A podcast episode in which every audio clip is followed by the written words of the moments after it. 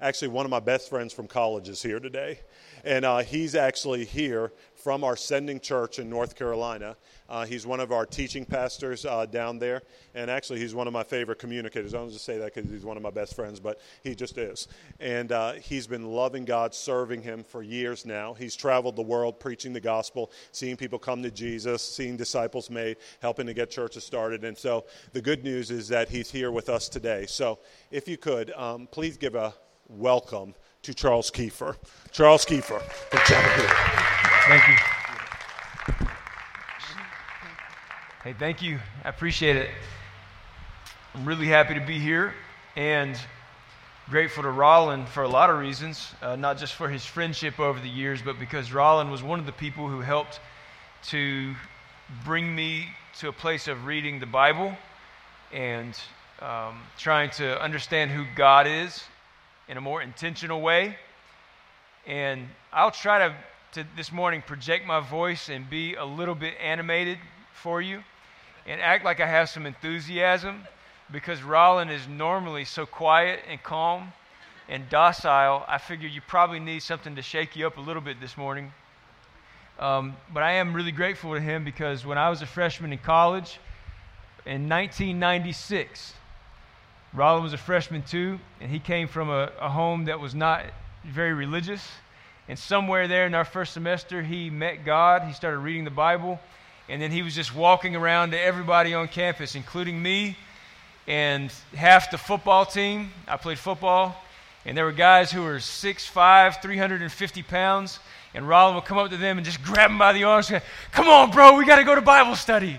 You know, and he was all enthusiastic and excited. And he would grab people and pull on people and urge people. And he's just always been like that. So I'm really grateful for that, because he began to speak to me and help me and encourage me in a way that nobody ever had before. Uh, because my family did not grow up in church. Uh, my parents, neither one grew up in very religious homes. My mom's mom was married five times. My mother ran away from home when she was fifteen years old to try to find her dad, who she had never met before. Um, my dad grew up in an orphanage. He grew up in foster care in North Carolina, and he tried to go to church some with one of his foster families, and he told me, I didn't grow up with him because my parents actually divorced when I was young. They got married when they were teenagers, and by the time they were twenty, twenty-one, they divorced. I was three years old, and my dad told me, it's hard to go to church and follow God when the people who take you there beat you when you come home. And so that's the kind of environment and background and perspective that they had on God and church. So when my mom remarried and I was growing up, uh, her birth coach, when she was pregnant with my sister and myself, began to tell her about God and this birthing coach. Her name was Shirley Huffman. I'm very grateful to her, because she and five or six of her friends were starting a church in a little town called Hickory, North Carolina, near the foothills of North Carolina. And that lady told my mom the story of Jesus, and it got in her heart, and she at least believed it. She didn't know how to live or act on it fully, but the story got in her heart, and she began to tell us here and there when we were growing up. And so by the time I got to college, I knew God was real. I believed in him, and I had had experiences, spiritual experiences, but I didn't know anything about how to actually act on what I thought was true or live in a way that reflected those beliefs. So in the uh, Christmas break of my senior year in high school, I got into a fight with my best friend, almost a, a fist fight, where he was trying to tell me I was not a Christian. He said, "Man, I know how you live. I know all the stuff you do." He's about six five, two hundred sixty pounds. He played D N when he got into college and was uh, had a chance to play professional football and lost it because he got in a fight in the club and broke a guy's jaw and wouldn't do his community service that the judge sentenced him to, and he got kicked out of school. And so these are the kind of people that I hung out with, and we got into a fight one time about whether or not I was a Christian. And he was trying to tell me, "You ain't no Christian, man. You don't do this and this and this." And He he was the person who knew my life the best. And fast forward a year from the my, my senior year in high school to Christmas break, my, my freshman year in college, I got into the almost exact same conversation with a guy over Christmas break. We were about to go to a bowl game, and my best friend at that time in college looked at me and I said something about God walking in our dorm, and he goes, Charles, I wouldn't expect that you'd be the kind of person who believed in God. And it's like somebody smacked me in the face.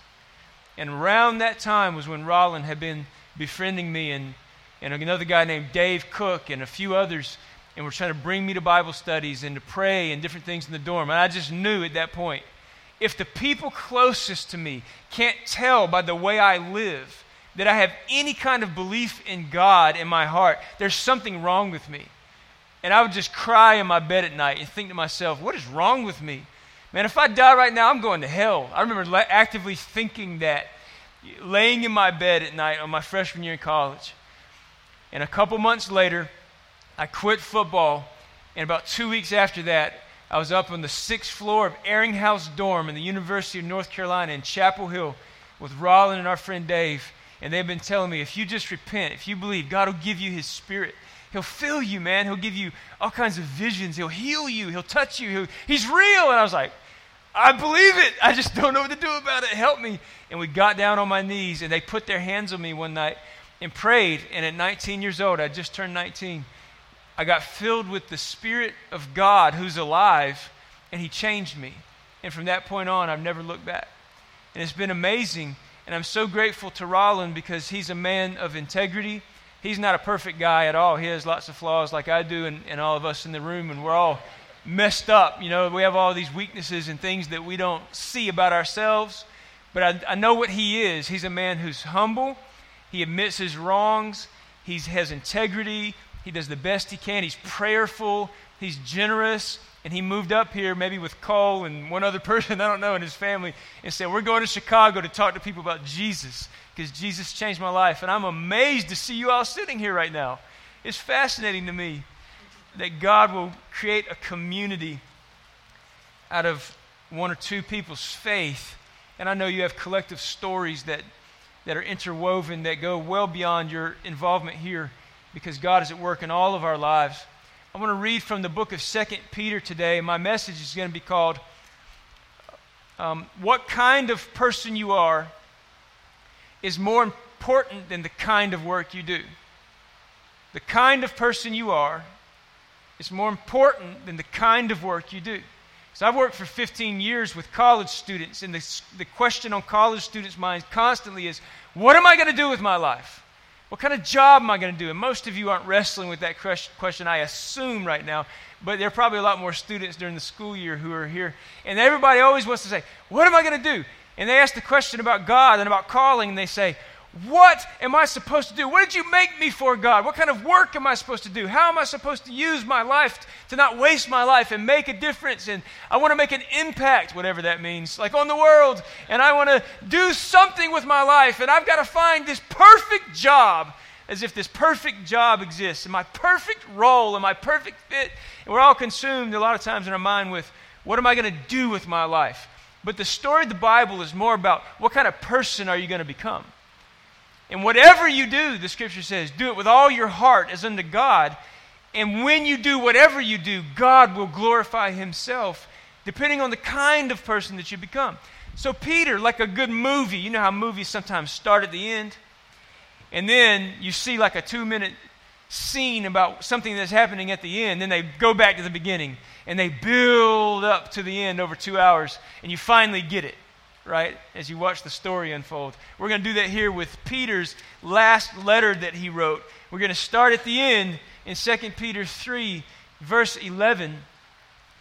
And then we're going to go back to Second Peter one. And I want to tell you, I want to spend half my time here talking about Peter as a person and the story of his life and how it unfolded, and then look at the things that he wrote to this community of people and why they're important, what he meant by them based on his own life story and experience.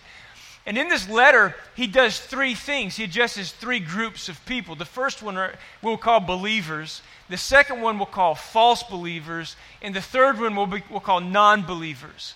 I won't get into detail with all of these, but this is the kind, kinds of groups that he's talking about in the letter. And at the end, he's talking about non-believers and how people mock God and the idea of Jesus coming back, or God coming back to take any kind of action in the earth. And he says these scoffers, these mockers ask questions like, Oh, he said he's coming back? Well, everything's been the same as far as I can tell for thousands of years. So when's he coming, you know? And there's unbelief in their hearts. And he goes, what they don't know is that God a long time ago created the world by his word. And that with much patience, the world has developed out of water and through water. And, and then by that same water, during the days of Noah, he destroyed the earth. And then he rebuilt it with some people who he had called and brought close to himself, Noah and seven others. He said, and in the, in the same way, he won't destroy the world, world by water anymore, but one day he will judge the whole world and purify it by fire. And when he cleanses the earth through fire, he's going to make it new, give it a new birth, so that one day there'll be a new heavens and a new earth. And he says, since everything will be destroyed in this way, what kind of people ought you be? You ought to live holy and godly lives. And so his thrust of all that he builds up to in this letter is, the, is that we, as human beings, should become a kind of people. There's a kind of human that God is looking for. It's not just what you do with your life or what kind of work you do or what kind of job you work or are you serving, but really oftentimes the work that you do is a reflection of the kind of person that you are on the inside. So let's go back to the beginning of the letter here and read Second Peter one. Now I want to focus on six words or six concepts in my short time with you. The word servant, the word faith, the word grace, the word promises, the word corruption, and the word character. Service, faith, grace, promises, corruption, character. This is the line of thinking I'm going to follow this morning. Simon Peter, a servant, an apostle of Jesus Christ, to those who through the righteousness of our God and Savior Jesus Christ have received a faith as precious as ours. Grace and peace be yours in abundance through the knowledge of God and of Jesus our Lord. I want to first talk about Simon Peter, a servant and an apostle. It's really funny because Peter grew up with a family business. If you're not familiar with his life, his dad was a fisherman, his brother was a fisherman, Andrew, and their close friends, James and John, and their dad, Zebedee, were fishermen, and these two families used to fish together. I don't know if you've ever seen shows like The Deadliest Catch or Uh, shows on the History Channel or whatever about fishermen, people who go out. Fishermen are rough kind of guys. They're not always known for being the, the smoothest, you know, kind of people. Language, they go out in harsh water in the middle of the night, fishing in deep water, pulling in fish. They go to the market early in the morning and sell their fish. Now what's interesting is that a guy who, with his dad, ran a family business and was at least sustaining his family, if not successful in his business, at least moderately successful in his business, was re-identified from being an entrepreneur or a family business model to calling himself at the end of his life, and the last thing that he wrote, a servant. He left his business, he left his work, he left his industry to identify himself with the, the greatest title that he could think of when he introduced himself to congregations or reminded people of who he was to them as a servant. He said, I'm a servant and an apostle. And we misunderstand the word apostle sometimes. It's not really native to our English language. And so we think of it in ways that it does not mean. One of our friends uh, named Rice Brooks, who started churches around the world, was in Greece a few years ago and said he saw in the newspaper an ad for a pizza company where they said, apostle wanted for delivering pizzas. Because in Greek, the word means an errand boy, a messenger, somebody you send out to do something for you, delivering some food, right? And so what Peter is saying when he introduces himself as a servant and apostle, he goes, hey, I'm, I am Jesus's permanent intern, because you know after you graduate from college or in, in between your like junior and senior year, you go out and you want an internship, and what that really means is you're just going to be somebody's slave for like two months, and they're going to treat you like dirt and pay you nothing, with the hopes that someday you could grow up to be like them and have your own interns. But Peter's in the permanent mindset. He goes, I'm just Jesus' intern, his errand boy. How did a guy who, who used to have a successful family business switch in his life to having a mindset that I'm just somebody else's assistant going out doing their bidding for them? And he says, I'm writing to you people who through the uprightness of God, the, up, the, the stand-up nature of God, the good-mindedness of God, and our Savior, Jesus Christ, have received a faith as precious as ours.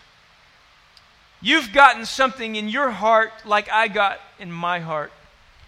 What does he mean by faith? That you've received a faith as precious as ours. You think about something that's precious is something that's rare. This watch that I'm wearing right here is precious to me. It probably cost eighty or ninety dollars. It's not an expensive watch. It's not a Rolex. It's just a few pieces of metal and some animal skin. That's what leather is, right? Everybody wants leather. All you're saying is, I want some animal skin. What is this? This is some stuff that was mined out of the earth. It ultimately will burn and decay. It's irrelevant. It's meaningless, except that my wife gave it to me. And she engraved something on the back of it, a message that's special to me. There's no other watch like this in the earth to me because it was a gift from my wife. Probably some of you have things like that in your life, and they're precious to you. They're unique, even though there might be a thousand other things that look like them. No, that thing is special to you because you have personal history with it. And what Peter is saying is we have a, a trust in this man, Jesus. I'm his errand boy. I'm his messenger. And I've got something that's a deep connection. I have history with this person, Jesus. And this isn't like an ancient faith to Peter. Jesus was a person he lived with, hugged, touched, ate fish with, barbecued with, camped with, was in mountains and desert with, in the city with, in the temple with. He was in all kinds of contexts with this man for three and a half years. He says, you now have something of faith, a trust in this man like I have. It's a faith that's as precious to you as it is to me. Why is it precious? What does it mean to have a faith? See, the world gives us a definition of faith or belief as any kind of religious thing or trusting in something, even though you have no evidence for it. It's just important to have some kind of faith in your life, some kind of belief in your life, right?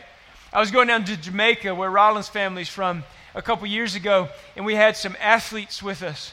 Uh, Pancake, where's Emily? There you are. She went to school over at U N C. We used to work. Oh, Fa- Emily Fancook. Everybody called her back home Pancake. That's what her last name means. Sorta. And uh, sorry. And so we were. We used to work with athletes and do this Bible study on campus with athletes, and we were going to take a mission trip to Jamaica, and I thought, I'm going to call up the A D of the university we're going to, even though I don't know anybody there, and I'm going to I'm going to tell them we got some Olympic-caliber athletes. One of them was a gold medalist in her sport, and say, hey, you got any athletes we can talk to or work out with or just get to know or encourage or whatever? And I called this A D on the phone, and she goes, oh, yeah. I won't try to do my Jamaican accent. She said, oh, yeah, we'd love to have you. It's real important for people to have something to believe in.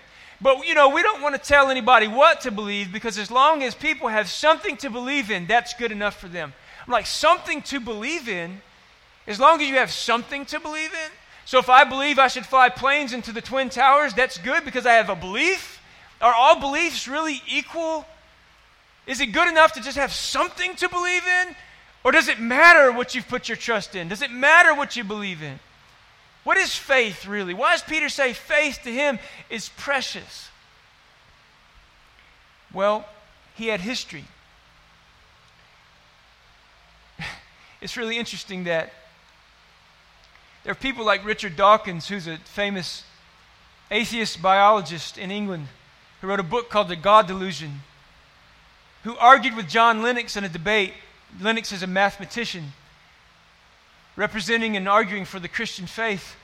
And Dawkins says, you can't have faith because faith is, is believing in something with no evidence.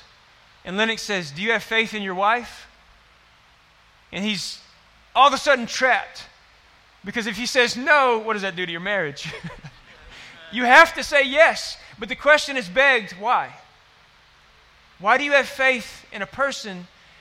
Because you have experience with them. I have faith in Rollin. I trust him in certain ways because I have twenty-one years of friendship with him. And when he tells me we're going out for pizza tonight, I believe what he says. Why would I do that?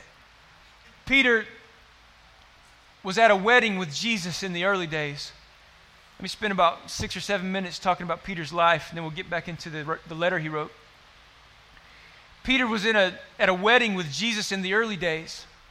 In John chapter two, they had, Jesus had done no public ministry or no public signs. People were beginning to know who he was because his cousin, John the Baptizer, was pointing people toward him. In those days, John the Baptizer had become incredibly well known. We're not familiar with John right now in modern twenty-first century America, but in the ancient world during his lifetime, he was exceptionally well known. He becomes so well known overnight, it was like he was an overnight YouTube sensation that had a billion hits on his video, right? And John the Baptist would start to become so well known that it says people were coming by the droves from the country to the capital, Jerusalem, coming out into the desert where he lived. He used to wear camel hair as a coat and a leather belt around his waist and, and live out in the desert and eat wild honey and live off locusts and flowers.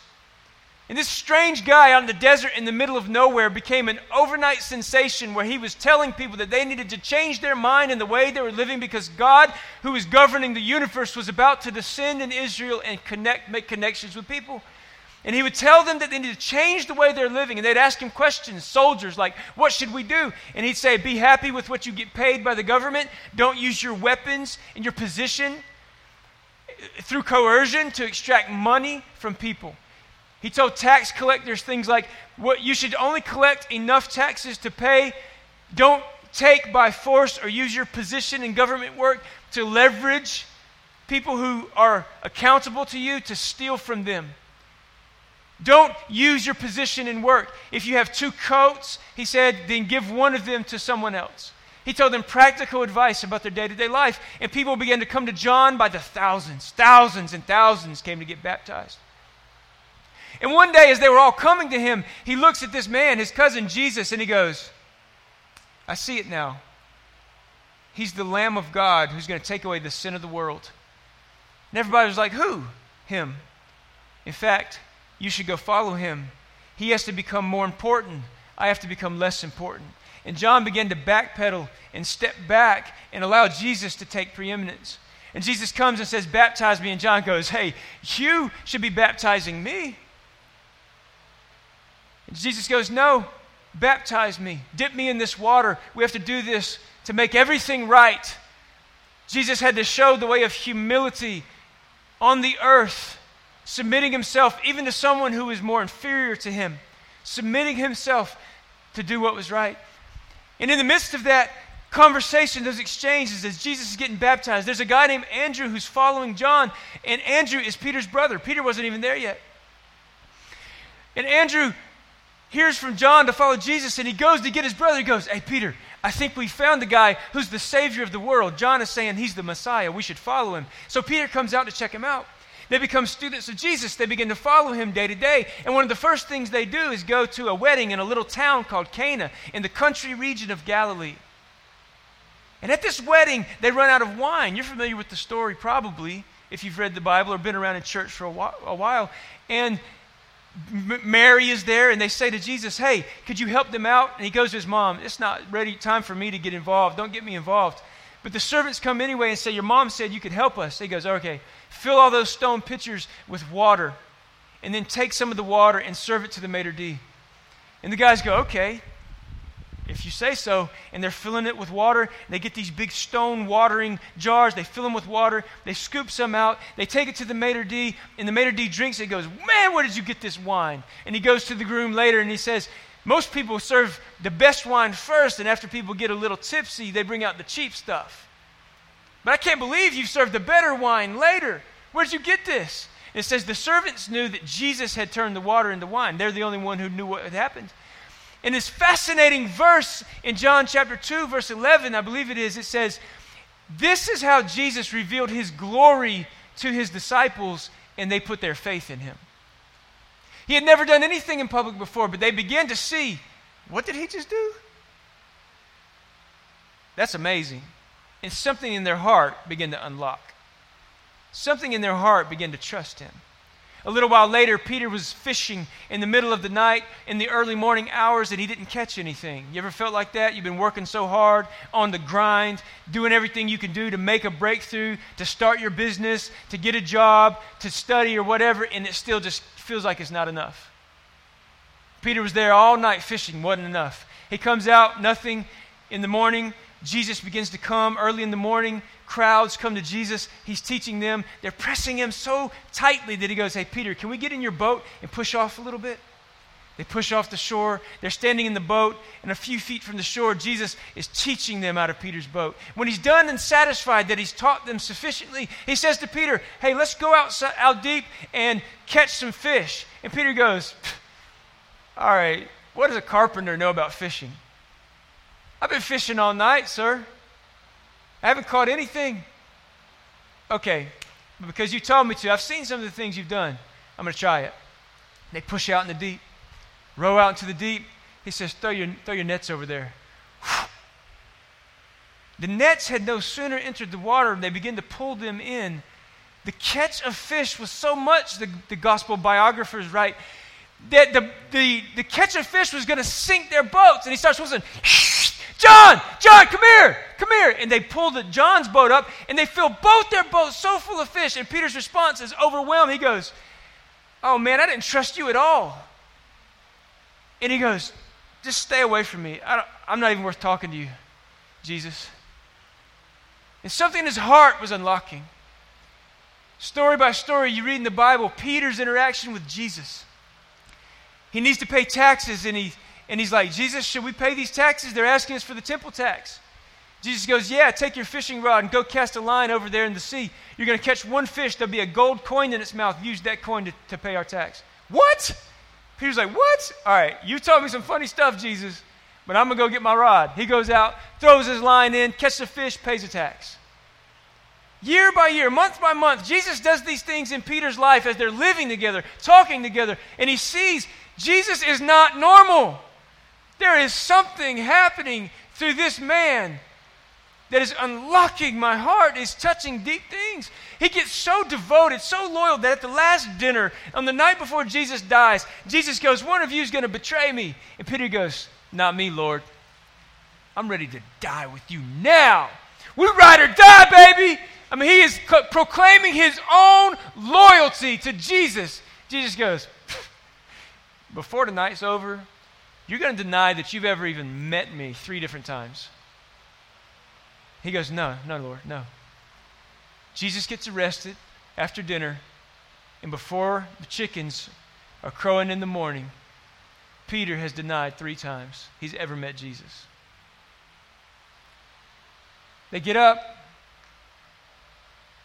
Sunday morning after he's killed, and a bunch of women go to the tomb. The stone is rolled away. Jesus is not there.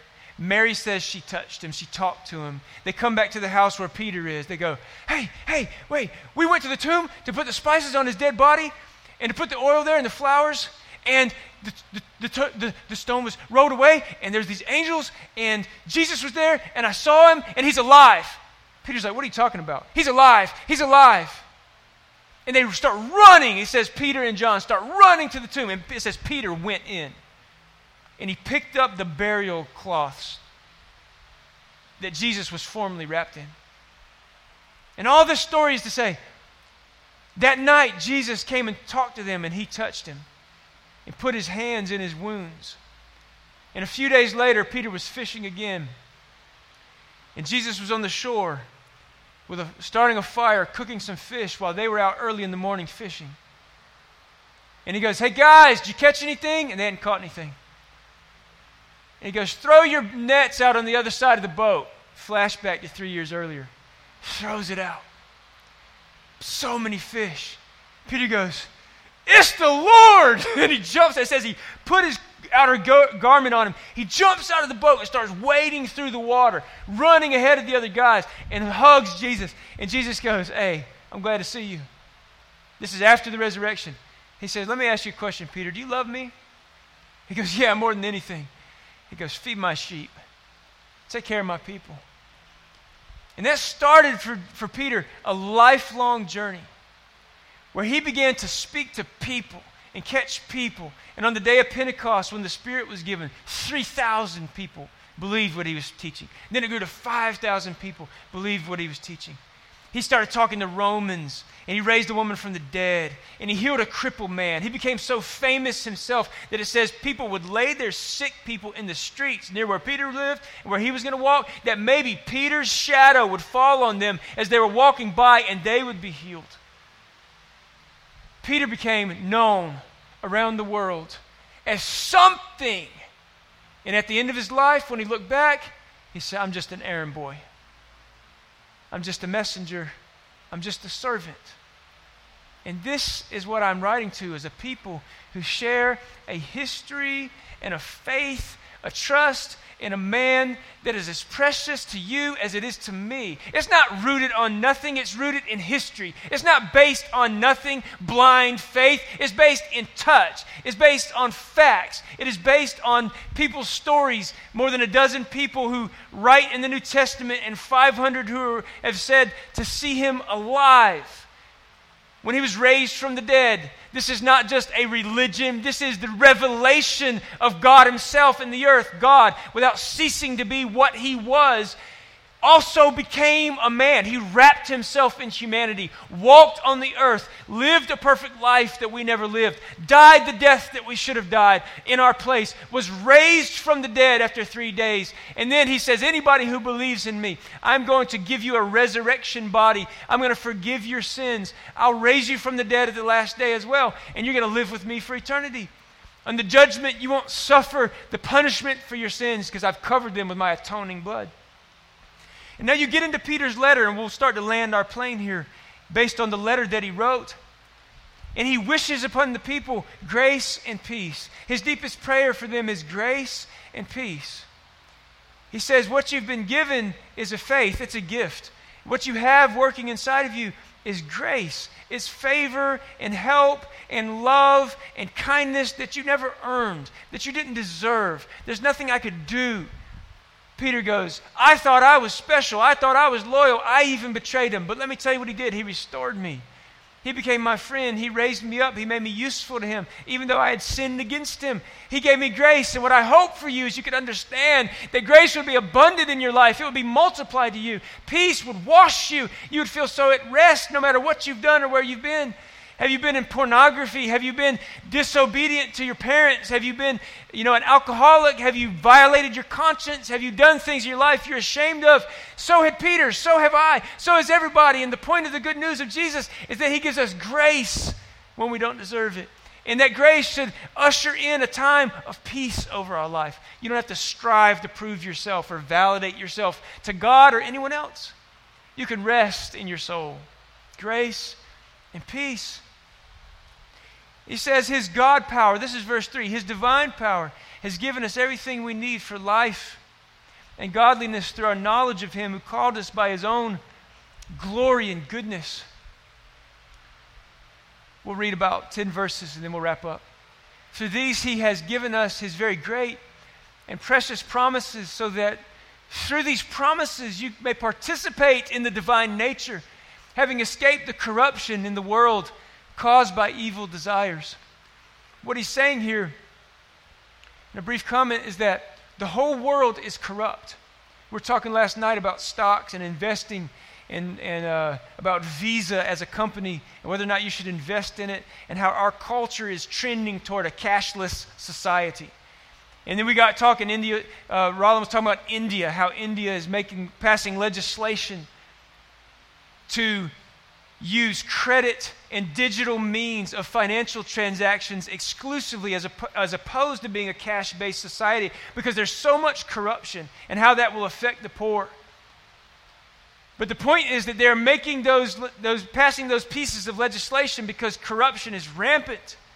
You look at China, communist China, that has a communist system that is a philosophy, an ideology that is designed to eliminate corruption, but in spite of the system, the corruption grows. There's still a top one percent growing in China. Billionaires who own private jets, even though airspace is restricted and they can't fly them, they hold them on their land as status symbols. It's amazing what happens in humanity. It doesn't matter your political ideology. Corruption is rampant in the human heart. It's rampant in the world. It affects all of us on multiple different levels. And Peter is saying God has given us now through his grace a God power, a connection with God, not to try to become something important in the world, to become a kind of person on the inside that escapes the corruption that's in the world caused by the evil desires that operate in humans. You have the power of God, if you've believed in Jesus, to become something that you never even think is possible. He's going to make you into something. Let's end by reading this. He says, for this very reason, in verse five, because you've got God power, because you have history with Jesus, because you have promises, promises like, I will never leave you or abandon you. Promises like, anybody who comes to me, I will never turn them away. Promises like Jesus saying, if you admit that you're wrong, I will forgive your sins and cleanse you of everything wrong that you've ever done. Promises that are so precious. Since we have, for this very reason, verse five, you should make, you and I should make every effort to add to this faith, this precious faith, goodness, and the goodness, knowledge, and the knowledge, self-control. You know, there's twenty different teachings, at least, in the New Testament on self-control. Paul one time was arrested and stood in front of a king, a regional king and a city governor, Felix and Agrippa. And he's on trial, arrested for preaching by the Jews. He's being accused of doing something wrong according to their culture. And, he, and and Paul speaks in front of these people, and he goes in front to this king and this governor. It says he would teach them about righteousness and self-control and the judgment to come. Now, if Rahm Emanuel was coming into the courtroom when you were on trial, and President Obama or President Trump or some government figure was in the courtroom, and you're standing on trial to give your defense for what you're accused of, most of us don't are not inclined to teach them about righteousness and controlling themselves.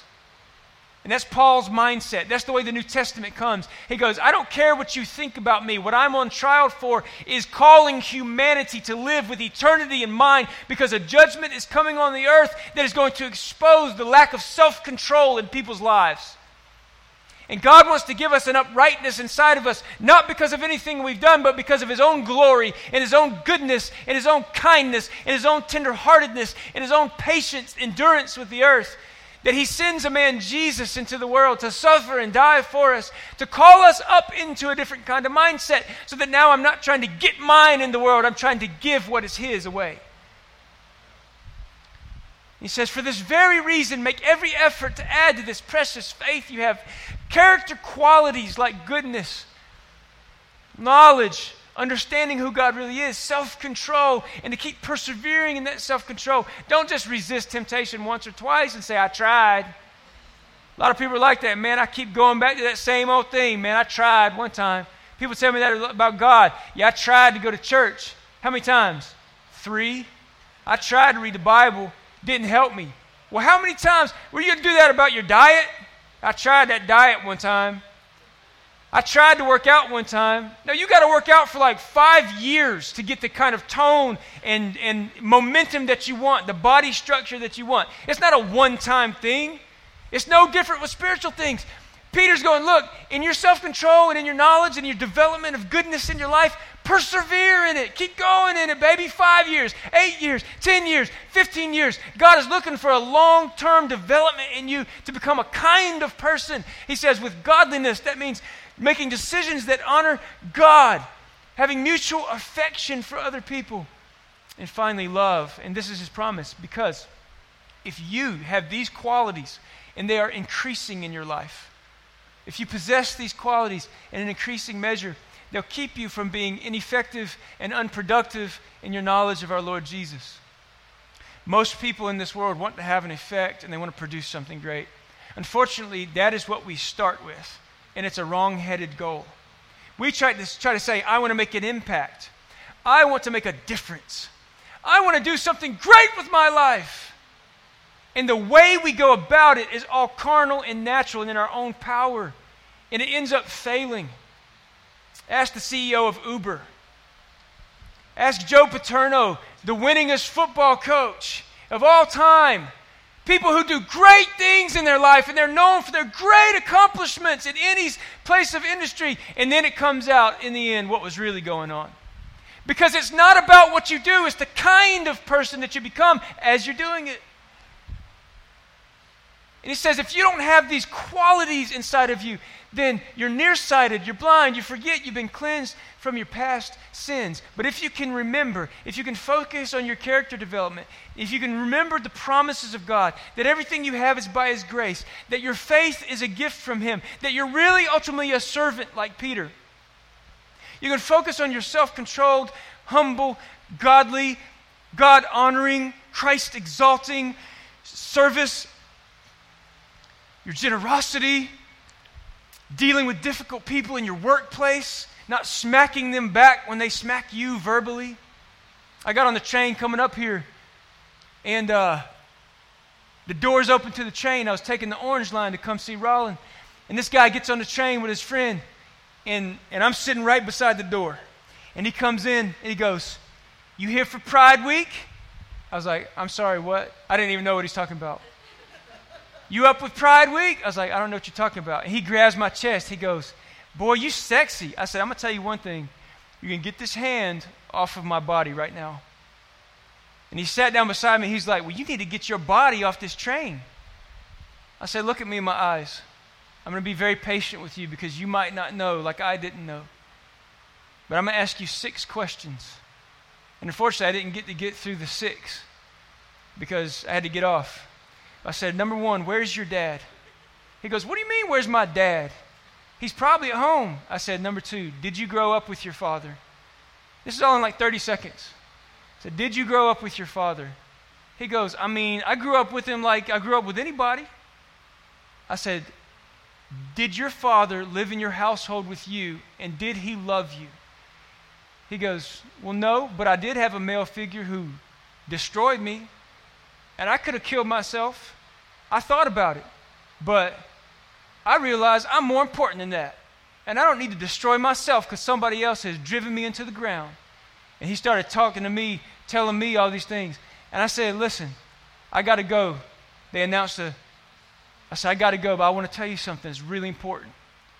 I didn't grow up with my father either. And we're all deformed and dysfunctional because of it. But there is a Father in heaven who loves you. And you can know Him, get connected to Him by Jesus." I said, I, I don't have much time to explain it. I'm sorry I couldn't spend more time talking with you. I wish that I could. I feel like you've disrespected me, but I just want you to know I forgive you." He's like, "Well, thanks." You know. I said, "I got to go. I wish you the best," and get off the train.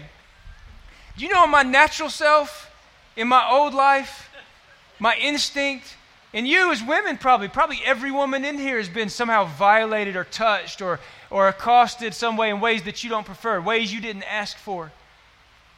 What, what is it that's at work inside of a human being that restrains us when we're violated? Now, that's a minimal thing. Jesus was nailed to a tree with railroad spikes in His hand, and He prayed for the people executing Him. "Father, forgive them. They don't even understand what they're doing." What is that? And how do we get that inside of our hearts? Peter says, if you have these kind of qualities working inside of you, you will be effective and productive no matter what you do. Because the kind of person that you are is more important than the kind of work that you do. Let me close in thirty seconds by saying, Second Peter one nineteen and Second Peter three, verses one and two are both reminders for the people to read and pay attention to the prophets, the Jewish prophets, and the teachings that the apostles gave. So the question becomes, how do I become this kind of person? There may be several ways, but at least by prayer. And Peter urges the people. He urges them to pay attention to the prophets. He said, you'll do well to pay attention to them. You'll do well to read your Bible every morning.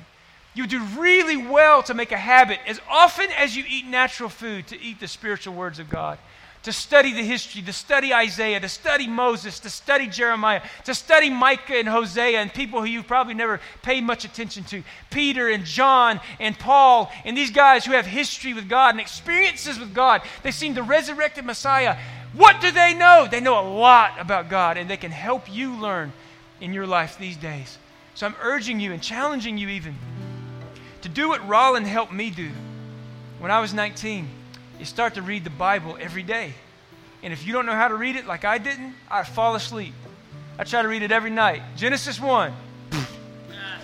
Genesis one, next night. For three months, every night, I couldn't get past two verses of Genesis.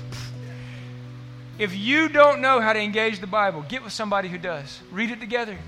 And I'm telling you, you spend six months reading the Bible every day with somebody else and start to memorize it and think about the words of the prophets and renew your mind to wholesome thinking, you will find yourself becoming a kind of person that you could not be in your own strength. And this is God's will for you. It's His promise for you. He will make you something awesome and glorious in this earth, not because of your own self, but because He's just good and He loves to change His people into something that they were not previously. I thank you for letting me be here with you this morning. And Rollin, I don't know how you want to lead it on, but thank God.